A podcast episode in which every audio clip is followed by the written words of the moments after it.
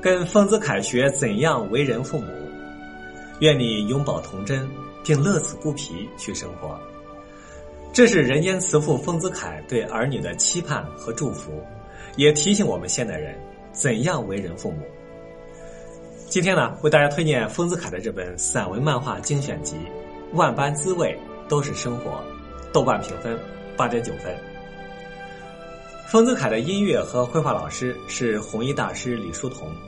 实行温和而严厉的爸爸式教育，国学老师是语言学家夏勉尊，形同弥陀佛，对学生如同慈母一般的呵护。丰子恺的散文集《圆圆堂随笔》《率真集》，文字鲜活生动；漫画集《子恺漫画护生画集》，寥寥几笔，一本妙趣横生，一本充满慈悲。不过呢，比起散文家、漫画家这些头衔啊。丰子恺更是一位成功的父亲，他一共养育了七个儿女，不觉得为儿女所累，却说：“我憧憬于你们的生活，每天不止一次。”还说呢：“小燕子似的一群儿女，是在人世间与我姻缘最深的儿童，他们在我心中占有与神明、星辰、艺术同等的地位。”孩子给了他艺术灵感，成了他漫画里的人物原型。封家七姐弟嬉戏玩乐的一个个瞬间，被定格在了画纸上。抗战时期，全家人颠沛流离，没有学堂，他给孩子当家庭教师。这个时候，小儿子恩狗出生了，因为生活条件差，他特意为他做了一组恩狗的画作为补偿。大女儿十四岁的时候，他写下这篇《送阿宝出黄金时代》，因为跟女儿将有男女之别感到悲伤。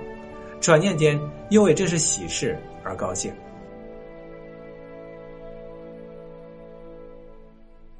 恩狗和妻子阿毛结婚的时候，他送上的礼物是一封信，信的末尾呢，有两滴红色的蜡烛泪。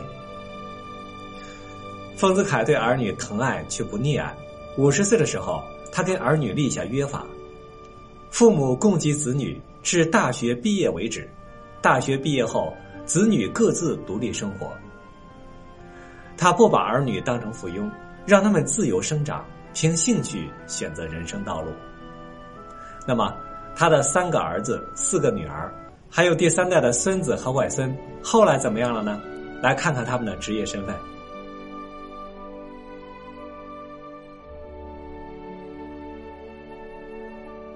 哎，怎么样？厉害吧？想做丰子恺这样的父母？那就跟我一起到这本《万般滋味都是生活》里面寻找答案吧。我是随心，陪你读书。